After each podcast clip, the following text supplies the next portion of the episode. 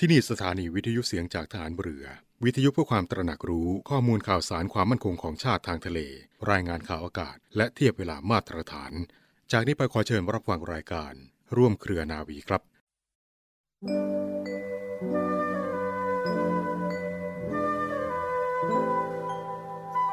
คุณสมบัติหรือจะเรียกให้ตรงว่าคุณธรรม ที่ทุกคนควรจะตั้งไว้ประจำตัว ประจำใจให้มั่นเสมอประการหนึ่ง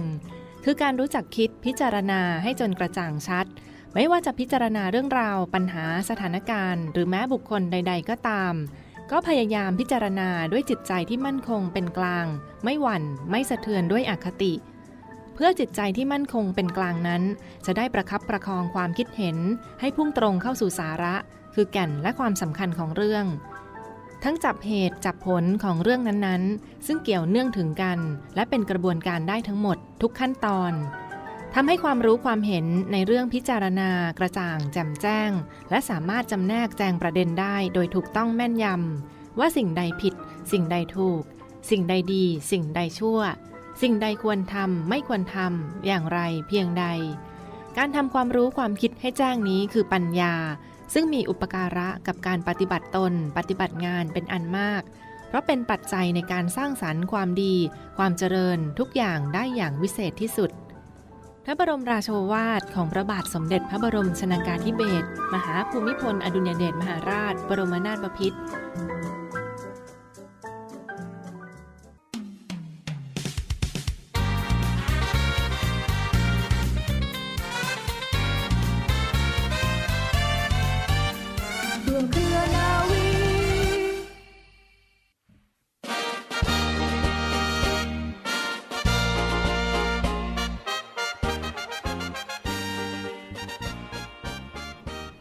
วัสดีคุณผู้ฟังทุกท่านค่ะ ขอต้อนรับคุณผู้ฟังทุกท่านเข้าสู่รายการร่วมเครือนาวี กับเรื่องราวสาระความรู้และข่าวสารที่นำมาฝากคุณผู้ฟังกันเป็นประจำทุกวัน วันนี้อยู่ด้วยกันเช่นเคยนะคะ กับดิฉันเรือโทหญิงปณิสราเกิดผู้ค่ะสำหรับเรื่องเล่าชาวเรือในวันนี้มีเรื่องราวประวัติความเป็นมาที่น่าสนใจ ของประวัติโรงเรียนชุมพลฐานเรือมาฝากคุณผู้ฟังกันค่ะ โรงเรียนชุมพลฐานเรือสังกัดกรมยุทธศึกษาฐานเรือ สืบเนื่องมาจากกรณีพิพาทระหว่างไทยกับฝรั่งเศส เมื่อวันที่ 13 กรกฎาคม 2436 หรือลศ112 ค่ะประเทศไทยถูกกองเรือฝรั่งเศสรุกรานทำให้ประเทศไทยต้องเสียดินแดนให้แก่ฝรั่งเศสเป็นจำนวนมาก ทางราชการจึงเห็นความจำเป็นในกิจการหันเรือมากยิ่งขึ้น โดยเฉพาะอย่างยิ่งนะคะ การฝึกอบรมนายทหารชั้นประทวนให้มีความรู้ความสามารถ และเป็นจ่าที่ดีสามารถปฏิบัติหน้าที่ตามเรือ และกลมกองต่างๆ ได้ดังนั้นในปีพุทธศักราช 2438 ค่ะ จึงได้ตั้งโรงเรียนนายสิบฐานเรือขึ้น โดยคัดเลือกนักเรียนจากบุตรข้าราชการหันเรือที่มีความประพฤติดีเข้ามาเป็นนักเรียน ต่อมานะคะ กรมฐานเรือมีดำริที่จะให้จ่าและพลทหารได้รับการศึกษาที่สูงขึ้นตามการรัชสมัย จึงได้ยุบโรงเรียนในสิบฐานเรือ แล้วก่อตั้งโรงเรียนจ่าขึ้นแทน ประกอบด้วยโรงเรียนจ่าอาวุธ โรงเรียนจ่าตอปิโด โรงเรียนจ่าช่างกล โรงเรียนพลทหารเรือกรุงเทพ โรงเรียนพลทหารช่าง และโรงเรียนพันจ่าฐานเรือค่ะครั้นต่อมาเมื่อวันที่29มีนาคม 2461 ค่ะคุณฟัง กระทรวงทหารเรือได้ออกข้อบังคับทหาร ว่าด้วยการศึกษาและสถานที่ศึกษาใหม่ โดยรับพลทหารเกณฑ์ใหม่เข้าเรียน และได้จัดตั้งโรงเรียนขึ้นตามสถานที่ต่างๆนะคะ คือ 1. กองโรงเรียนชุมพลทหารเรือตามจังหวัดชายทะเล 6 แห่งค่ะ ขึ้นตรงกับกรมทหารเรือชายทะเลได้แก่ กองโรงเรียนพลทหารเรือที่ 1 สมุทรสงคราม กองโรงเรียนพลทหารเรือที่ 2 สมุทรสาคร กองโรงเรียนพลฐานเรือที่ 3พระประแดง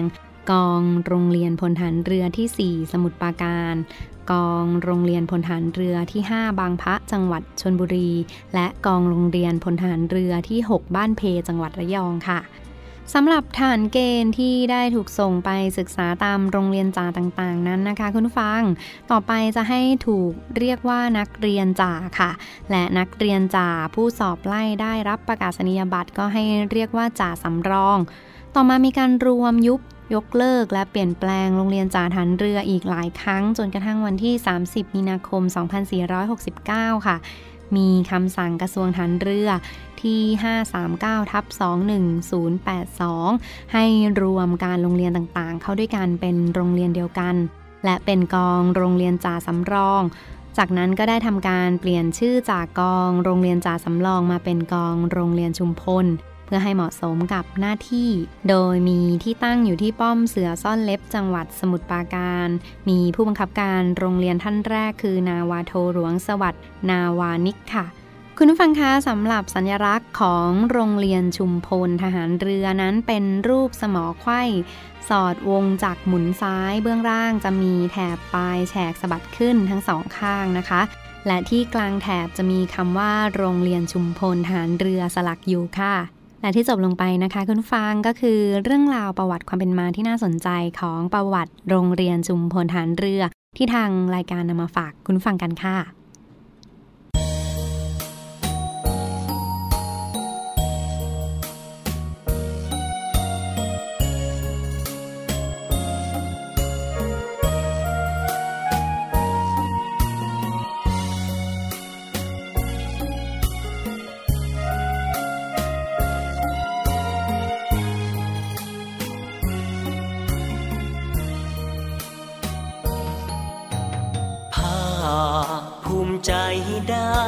รับใช้ชา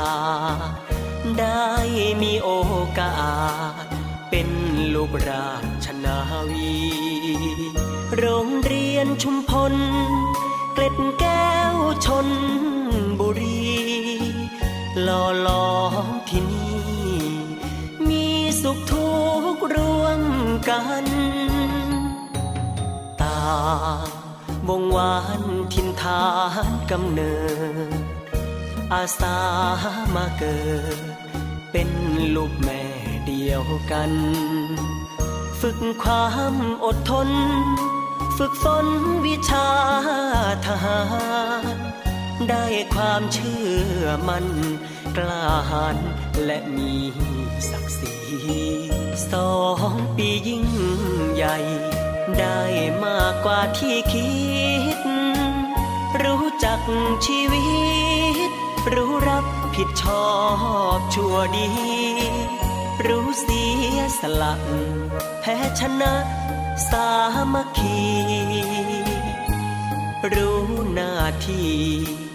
มีระเบียบวินัย ชาติศาสนาพระมหากษัตริย์ จะขอยืนหยัด เป็นรั้วป้อง กันภัย นักเรียนจาทหารเรือ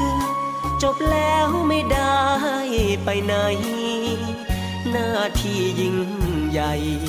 รับใช้ชาติราชนาวี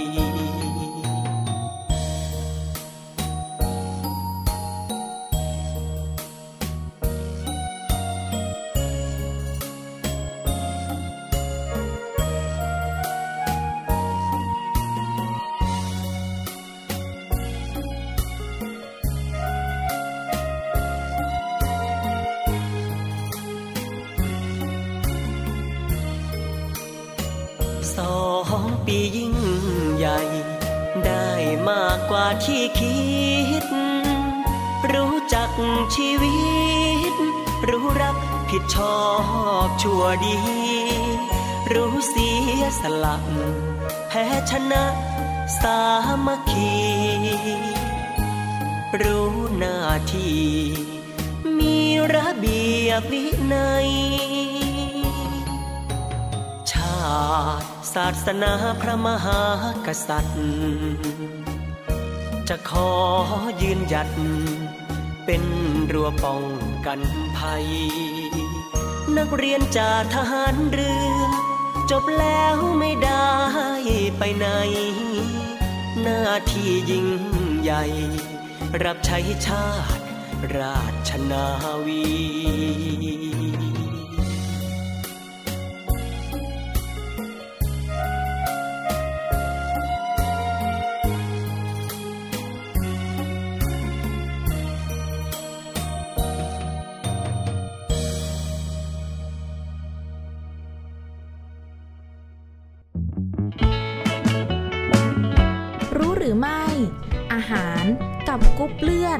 ความสำคัญกันอย่างไรกรุ๊ปเลือดนะคะ แต่ละกรุ๊ปมีสารเคมีในเลือดที่แตกต่างกัน การกินอาหารไม่ตรงตามกรุ๊ปเลือด อาจส่งผลให้เป็นโรคภูมิแพ้ และเซลล์ตามร่างกาย และส่วนต่างๆ เสื่อมลงได้ค่ะ ซึ่งวันนี้นะคะเราจะมาพูดถึงเรื่องอาหารตามกรุ๊ปเลือด และสิ่งจำเป็นในการดำรงชีวิต คืออาหาร และทำไมต้องกินอาหารตามกรุ๊ปเลือด กินอย่างไรให้เหมาะกับ เลือดค่ะ อาหารสำหรับกรุ๊ปเลือด A นะคะ คนที่มีเลือดกรุ๊ปนี้จะย่อยอาหารประเภทเนื้อไม่ค่อยดีค่ะ แนะนำให้ทานอาหารเป็นประเภทปลา และควรหลีกเลี่ยงปลาตาเดียว ปลาจาระเม็ด เนื่องจากมีเลคตินสูงทำให้เลือดหนืดค่ะ 2. ผัก ทานได้ทุกชนิด ทั้งผักสุกและดิบ 3. ผลไม้ทานได้เกือบทุกชนิดค่ะ ควรหลีกเลี่ยงกล้วย แคนตาลูปแตงโม มะม่วง มะละกอ ส้ม เพราะจะทำให้ระคายเคืองกระเพาะอาหารค่ะ และสุดท้ายนะคะเครื่องดื่ม ที่แนะนำคือชา กาแฟ ไวน์แดง ควรหลีกเลี่ยง เบียร์โซดาและน้ำอัดลมค่ะจะทำให้เพิ่มกรดในกระเพาะอาหารนั่นเอง อาหารสำหรับเลือดกรุ๊ป B มู่เลือดที่อยู่ง่าย กินง่าย รับประทานอะไรก็ได้ สามารถรับประทานเนื้อสัตว์ได้หลากหลายชนิด เช่น 1. จำพวกเนื้อไก่งวง เนื้อแกะและปลาต่างๆ ควรหลีกเลี่ยงเนื้อไก่ กุ้ง ปู หอย เพราะมีผลต่อการทำงานของระบบทำให้อ้วนง่ายค่ะ 2. ผักควรทานผักใบเขียวทุกชนิด ช่วยป้องกันอาการคันและภูมิแพ้ได้ 3. ผลไม้ ทานได้เกือบทุกชนิด ที่ควรหลีกเลี่ยงคือลูกพลับ ลูกแพรและทับทิมค่ะ และข้อสุดท้ายนะคะ 4 เครื่องดื่ม ให้ดื่มน้ำขิง ชาเขียว โสม ช่วยเรื่องบำรุงประสาทนั่นเองค่ะ อาหารสำหรับกรุ๊ปเลือด O หมู่เลือดนี้กระเพาะอาหารมีความเป็นกรดสูง ระบบการเผาผลาญไม่ค่อยดี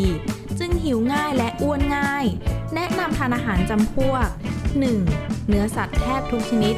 เนื่องจากกระเพาะมีความเป็นกรดสูง สามารถย่อยอาหารได้ง่ายกว่ากรุ๊ปเลือดอื่น แถมยังดูดซึมสารอาหารได้ดีค่ะ 2. ผัก ทานได้เกือบทุกชนิด ที่ควรหลีกเลี่ยงจำพวกผักตระกูลกล่ำปี มีผลต่อไทรอยด์มะกอกดอง เห็ดหอม อาจทำให้เกิดอาการแพ้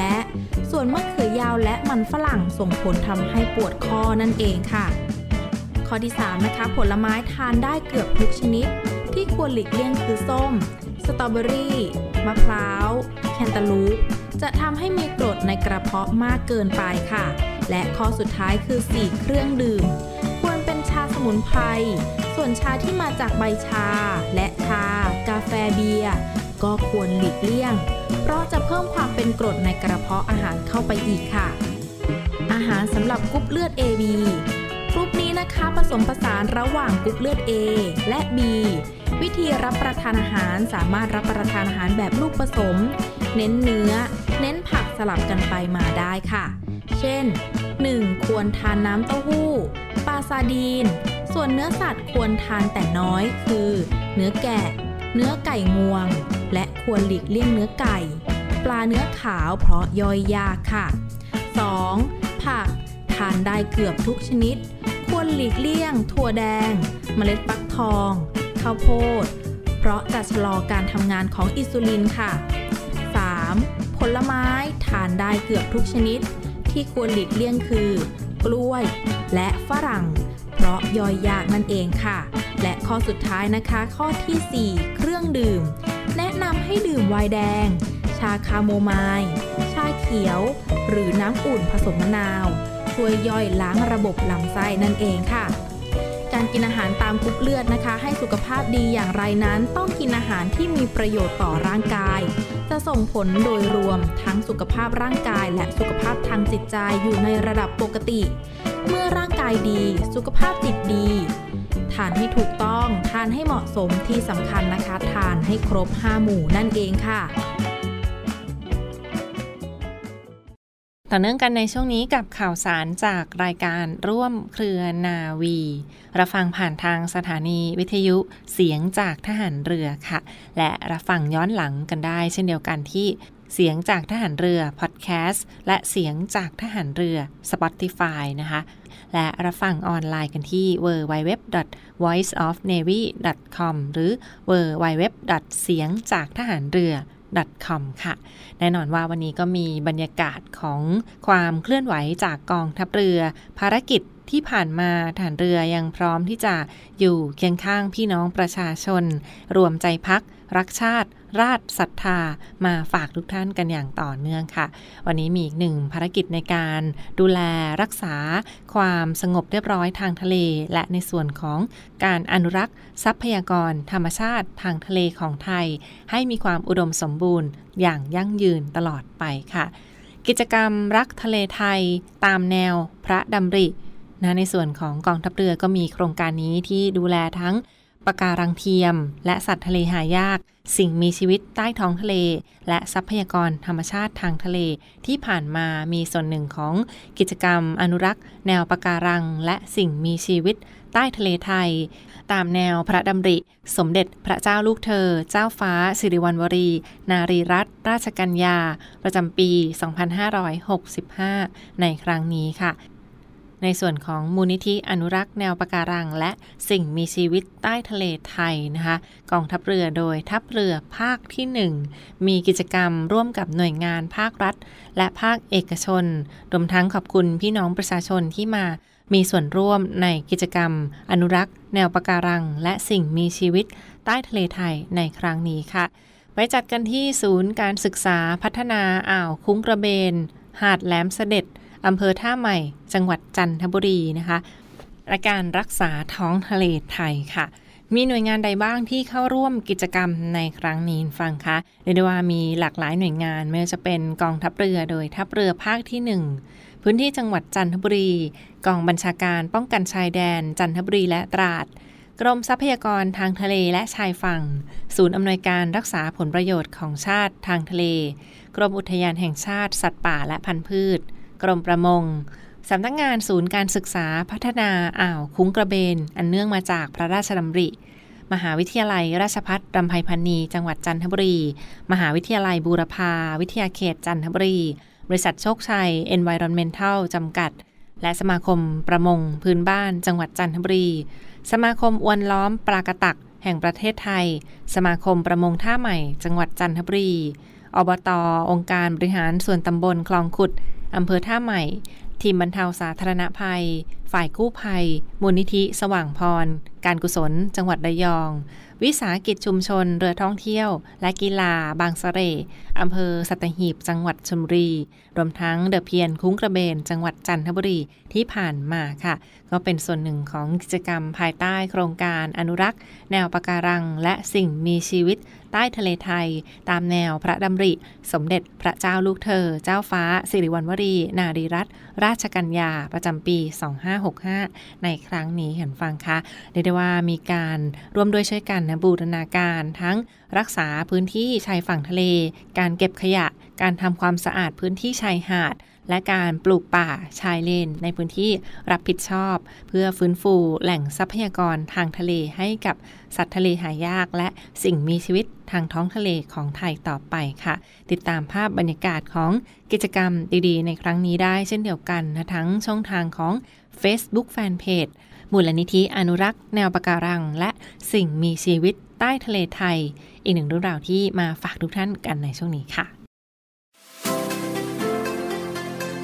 บริษัทอู่กรุงเทพจำกัด รัฐวิสาหกิจในความควบคุมของกองทัพเรือ สังกัดกระทรวงกลาโหม มีความประสงค์ที่จะให้เช่าที่ดิน ริมแม่น้ำเจ้าพระยา ย่านใจกลางเมือง แขวงยานาวา เขตสาทรใกล้รถไฟฟ้า BTS สะพานตากสิน ขนาดพื้นที่ 20 ไร่ 1 งาน 82 ตารางวา เป็นระยะเวลา 30 ปี ด้วยวิธีการประมูล โดยเอกชนผู้ชนะการประมูลสามารถนำที่ดินที่เช่าไปพัฒนาเชิงพาณิชย์ ภายใต้หลักเกณฑ์และเงื่อนไขที่กำหนด ทั้งนี้ผู้สนใจสามารถดูรายละเอียดเพิ่มเติมได้ที่เว็บไซต์ www.bangkokdoc.co.th หรือติดต่อที่เบอร์ 0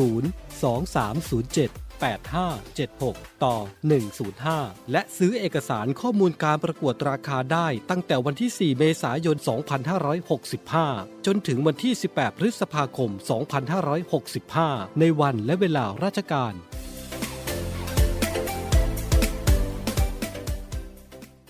ปิดท้ายกันที่อีกหนึ่งข่าวสารกิจกรรมสำคัญที่กำหนดจัดในวันที่ 19 พฤษภาคม 2565 รบรอบ 99 ปี วันอาภากร หรือวันคล้ายวันสิ้นพระชนของพลเรือเอกพระเจ้าบรมวงศ์เธอ พระองค์เจ้าอาภากร เกติวงศ์กรมหลวง ชุมพร เขตอุดมศักดิ์หรือเสด็จเตี่ย ในส่วนของกองทัพเรือกำหนดจัดพิธีในครั้งนี้ค่ะ ในวันพรุ่งนี้วันที่ 19 พฤษภาคม 2565 คณะกรรมการจัดงานวันอาภากร ในส่วนของกองทัพเรือกำหนดจัดงาน ซึ่งประกอบไปด้วยพิธีบวงสวง พิธีวางพวงมาลา ถวายสการะ พระอนุสาวรีย์พลเรือเอก พระเจ้าบรมวงศ์เธอ พระองค์เจ้าอาภากรเกติวงศ์กรมหลวงชุมพร เขตอุดมศักดิ์ทางพื้นที่ ส่วนกลาง พื้นที่กองบัญชาการกองทัพเรือ พื้นที่วังนันทอุทยาน ถนนอิสรภาพ บางกอกน้อย กรุงเทพมหานคร และต่อเนื่องด้วยพิธีบำเพ็ญกุศล ทักษิณานุประทาน ณวิหารน้อย วัดราชบพิษสถิต มหาสีมาราม ในวันพรุ่งนี้ 19 พฤษภาคม เวลา 8 นาฬิกาเป็นต้นไปค่ะ ในส่วนของพิธีในช่วงเช้าจะเป็นพิธีบวงสวงนะตั้งแต่6โมงเช้า ในส่วนของฐานทัพเรือกรุงเทพ จะกำหนดจัดพิธีบวงสวงสักการะพระอนุสาวรีย์จอมพลเรือสมเด็จพระเจ้าบรมวงศ์เธอ พระองค์เจ้าอาภากรเกติวงศ์กรมหลวงชุมพรเขตอุดมศักดิ์และต่อเนื่องด้วยพิธีวางพวงมาลาถวายสักการะ ด้านหน้าพระอนุสาวรีย์จอมพลเรือ พลเรือเอกพระเจ้าบรมวงศ์เธอ พระองค์เจ้าอาภากรเกติวงศ์กรมหลวงชุมพร เขตอุดมศักดิ์ค่ะ เริ่มพิธีวางพวงมาลาตั้งแต่เวลาประมาณ 8 นาฬิกา 30 นาทีเป็นต้นไป ผู้บัญชาการทหารเรือหรือผู้แทนประธานในพิธีเดินทางถึง จากนั้นจะเป็นการวางพวงมาลาถวายสักการะ ด้านหน้าพระอนุสาวรีย์และการกล่าวพระประวัติของพระองค์ท่านด้านหน้าพระอนุสาวรีย์จากนั้นค่ะก็จะเป็นการยิงสลุด จำนวน 19 นัด เพื่อถวายเป็นพระราชสักการะในครั้งนี้นะคะ จากนั้นค่ะก็จะมีการบรรเลงเพลง ดนตรีถวายความเคารพ ทั้งหมดเรียบร้อยแล้วก็จะเป็นอันเสร็จสิ้นในส่วนของพิธีวางพวงมาลาถวายสักการะ ด้านหน้าพระอนุสาวรีย์ของกรมหลวงชุมพรเขตอุดมศักดิ์ค่ะปิดท้ายด้วยพิธีบำเพ็ญกุศลทักษิณานุประทาน ซึ่งจัดขึ้นเป็นประจำทุกปี ในส่วนของวันที่ 19 พฤษภาคม เนื่องในวันอาภากรค่ะ จะไปจัดกันที่วัดราชบพิษสถิตมหาสีมาราม กรุงเทพมหานครนะคะ พิธีบำเพ็ญกุศล เนื่องในวันอาภากรรวมทั้งพื้นที่หน่วยขึ้นตรงต่างๆ ของกองทัพเรือฟังคะ พื้นที่กรุงเทพมหานคร ปริมณฑลและหน่วยขึ้นตรงของกองทัพเรือ พื้นที่ฝั่งทะเลอ่าวไทย ฝั่งทะเลอันดามัน ทัพเรือภาคที่ 1 ทัพเรือภาคที่ 2 และทัพเรือภาคที่ 3 ก็จะกำหนดจัดพิธีวางพวงมาลาถวายสักการะ หรือพิธีบำเพ็ญกุศลตามความเหมาะสมในพื้นที่ต่างๆ ต่อไปค่ะเรียกได้ว่านี่เป็นอีกหนึ่งโอกาสสำคัญที่ครบรอบ 99 ปี วันคล้ายวันสิ้นพระชนของพลเรือเอก พระเจ้าบรมวงศ์เธอ พระองค์เจ้าอาภากรเกติวงศ์กรมหลวง ชุมพรเขตอุดมศักดิ์ค่ะพิธีในเบื้องต้นในครั้งนี้นะคะ ซึ่งถ้าเป็นที่รู้จักกันทั่วไปฟังค่ะพระองค์ท่านได้รับขนานพระนามว่าเสด็จเตี่ยและหมอพร หรือพระบิดาแห่งการแพทย์แผนไทยในอดีต มาประชาสัมพันธ์กันในช่วงนี้ค่ะ รวมทั้งอีกหนึ่งพิธีที่กำหนดจัดเช่นเดียวกัน ก็จะมีพิธีทำบุญตักบาตรถวายเป็นพระกุศลกันในครั้งนี้นะคะที่บริเวณลานด้านหน้าเสาธงกองบัญชาการกองทัพเรือ พื้นที่วังนันทอุทยาน กรุงเทพมหานครเช่นเดียวกัน ตักบาตรพระภิกษุสามเณรจำนวน 99 รูป ด้านหน้ากองบัญชาการกองทัพเรือ เวลา 6 นาฬิกาเป็นต้นไปค่ะ ทั้งหมดคือข่าวสารจากรายการร่วมเครือนาวีมาฝากทุกท่านกันในวันนี้นะคะขอขอบคุณที่ติดตามรับฟังค่ะ ดิฉันนาวาโทหญิงจิรัชยาศรีอรุณและเรือเอกจรันแสงเสียงฟ้าลาทุกท่านไปก่อน สวัสดีค่ะ